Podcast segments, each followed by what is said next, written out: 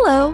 Welcome to the Grow Your Wealthy Mindset podcast, where it is all about helping amazing physicians just like you create a wealthy life free from burnout and with the financial security to practice medicine on your own terms. I'm your host, Dr. Elisa John. Thank you for tuning in to another episode of the Grow Your Wealthy Mindset podcast.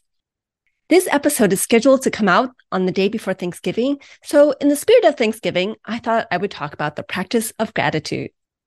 I know that that might not sound relevant on a podcast about growing wealth, but I would argue that having gratitude is part of having a wealthy mindset. Let's start with what is gratitude? Most people have an idea of what gratitude is, but it can be hard to define. Researchers Robert Emmons and Michael McCullough define gratitude as a two step process. One, recognizing that one has obtained a positive outcome, and two, recognizing that there is an external source for this positive outcome. There have been more studies looking on the effects of gratitude and finding the positive impact on physiological as well as psychological health. Some gratitude practices can increase people's happiness and overall positive mood.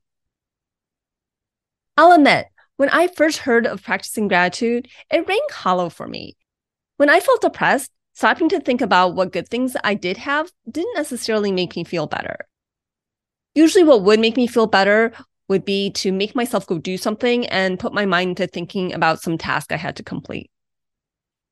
Since I started getting my own coaching, I've been examining my thoughts a lot more. Brooke Castillo, the founder of the Life Coach School, where I'm a certified life coach, has talked about the gratitude for clean drinking water. It's something many of us take for granted until we don't have it. International travel is one of my passions. And I have traveled across the earth, and that includes to many poor and impoverished places. Many people don't actually have easy access to clean drinking water. 2 billion people lack access to safely managed drinking water at home, according to the CDC. There are people who must walk a significant distance to get to a well to even get clean drinking water. I certainly feel more grateful for being born in the United States after many of my travels. I started to think a lot about clean drinking water in a way that put me in a state of gratitude. When I was younger, I went on backpacking trips where finding water was a necessity. I did a three week backpacking trip in the Gila Wilderness area as part of a medical wilderness elective when I was a medical student. The Gila Wilderness area is a desert, so we had to be mindful in planning our routes so that we could camp near water, as well as carry enough water for our, us to stay hydrated until we could get to another source of water. We also had to treat our water to make it safe to drink. There was one day where my group arrived at our planned campsite, and none of the possible water sources in the area actually had water. What we ended up doing was leaving messages to the other groups so that they would know that we planned to continue hiking and camp at a river, which was still a ways away, but where we were sure to have water for drinking, cooking, and cleaning. I think about how having clean drinking water isn't always the easiest thing to come by. And can really feel gratitude when it comes to having clean drinking water come out of my faucet. In fact, earlier this year, I moved to a home that's on well water. This is the first time I've lived somewhere where I don't have city water. Since moving in, I've learned a lot about water treatment. And in the end, I've actually installed more equipment to remove iron from my household water as well as a reverse osmosis filter so that I can have good tasting water at home. My practice of gratitude has been around clean drinking water, and that's worked for me, but that may not work for you. When many people think about the practice of gratitude, it usually looks like some version of thinking about something you have in your life that you're grateful for. A lot of times, these can be things that we generally take for granted. For example, I'm grateful that I'm in good health and that my family's in good health, which I really am grateful for. But just saying that doesn't inspire necessarily a whole lot of gratitude unless I start to think about, you know, my patients who don't have great health. I think oftentimes it really takes putting things into context, which helps with that real feeling of gratitude. Again, that international travel that I do can often put me in a state of gratitude for what I normally take for granted. So here are some of the gratitude interventions that have been used in research studies. And McCullough, who I mentioned earlier, introduced an invention they called counting blessings in a study that they published in 2003. This activity involved writing down five things for which participants were grateful, either daily or weekly. Many other research studies later have conducted experiments using variations of this activity. Martin Seligman took the counting blessings intervention and added one more step by having participants write down three things that went well and then also identifying the causes to those good things. Mental abstraction is an activity where the participant is asked to imagine what life would be like if a positive event had not occurred. Other studies have asked participants to write a letter of gratitude to a person that they have never properly thanked, or some other version of writing a letter that showed gratitude. Earlier this year, I listened to a podcast episode from the Huberman Lab. Dr. Andrew Huberman is a neuroscientist at Stanford. This was episode number 47, The Science of Gratitude and How to Build a Gratitude Practice, which you can watch on YouTube or listen on your favorite podcast app. While I enjoy listening to the Huberman Lab podcast, I'll admit I haven't listened to that many of them because they do tend to be long. And when I say long, I mean over an hour. I love how he goes over the studies and science behind what he talks about, but it can be rather dense. My PhD is in neuroscience, and I'm so fascinated by how the brain works. So if you have any inclination, you may want to check out his podcast. But if you're like me and not that likely to listen to a podcast episode that runs one hour and 26 minutes long, I thought I'd share some of the interesting points he made on this particular podcast episode. The biggest one is what makes up an effective gratitude practice. But first, let's go into the neuroscience of gratitude. Our brain is made of neural circuitry that becomes activated under specific situations. There are neural circuits for what's called pro social behaviors and pro social mindset, of which gratitude falls under the pro social category. Pro-social behaviors or mindset is a behavior or mode of thinking that allows us to be more effective in interactions with other people, including ourselves. The neural circuits in our brain wired for pro-social behaviors are different from the neural circuits wired for defense.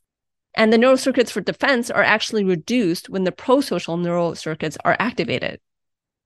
The practice of gratitude can actually shift these circuits. Dr. Antonio Damasio, who's a famous neuroscientist, has studied the neural correlates of gratitude and that it activates two specific areas of our brain, the anterior cingulate cortex and the medial prefrontal cortex. The amount of activation actually scales depending on the intensity of gratitude. We talk about the prefrontal cortex a lot in coaching.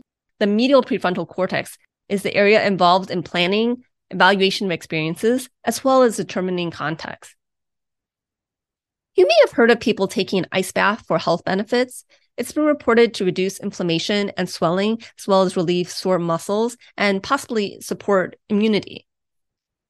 Going into ice bath will be uncomfortable. However, the context of going into the ice bath will impact whether or not it has a positive or negative effect. If you deliberately choose to place yourself in an ice bath from a place of choosing that you're deciding that you want to do it for the health benefits, then the prefrontal cortex, which exerts influences on the deeper areas of your brain, like the hypothalamus, will send neurochemicals that create a positive effect, like dopamine and serotonin and other anti inflammatory chemicals. In contrast, if you find yourself pushed into an ice bath or pressured or otherwise forced to enter an ice bath when you don't really want to, then those positive neurochemicals aren't released. The same experience, the experience of being in an ice bath can lead to a positive or negative health effects depending on the context of her thoughts. So, gratitude sets the context of your experience in the medial prefrontal cortex. And you really can't lie to yourself to turn a negative context into a positive context. You have to truly believe it. So, how do we work on reworking our neural circuitry with the practice of gratitude? Dr. Huberman talked about different ways of practicing gratitude, including increasing the sympathetic system and then dropping into gratitude.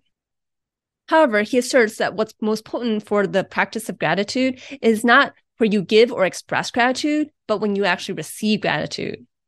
He talks about a study where coworkers wrote a letter expressing gratitude to another coworker. The coworkers were brought together and the one coworker read the letter that they wrote to the other coworker the coworker receiving their gratitude had their brain activity monitored and showed increased prefrontal activation. Now, when I listened to the podcast, Dr. Huberman seemed to imply that the person receiving the gratitude who was listening to a letter showed more activation than the person reading the letter. But actually, when I looked at the study, it didn't compare the neural activity of the person reading the letter, giving gratitude, to the person hearing the letter and receiving gratitude. They compared the person hearing the gratitude letter, which is the experimental condition, to a control condition of the person hearing about the weather. Nonetheless, Dr. Huberman did talk about that he read multiple studies, and he really emphasized that the receiving of gratitude is more likely to activate the neural activity than giving gratitude. I looked a bit into the studies on gratitude, but it's unlikely I did as much as he did when he prepared for his podcast episode. So, as he's an experienced researcher and reads a lot of research papers, I'm going to assume he has read multiple studies that really imply that the receiving gratitude actually is more important than the thoughts of gratitude. Sitting around and waiting for someone to express gratitude to you is unlikely to be an effective gratitude practice. You want to try to find something that you can do yourself on a regular basis.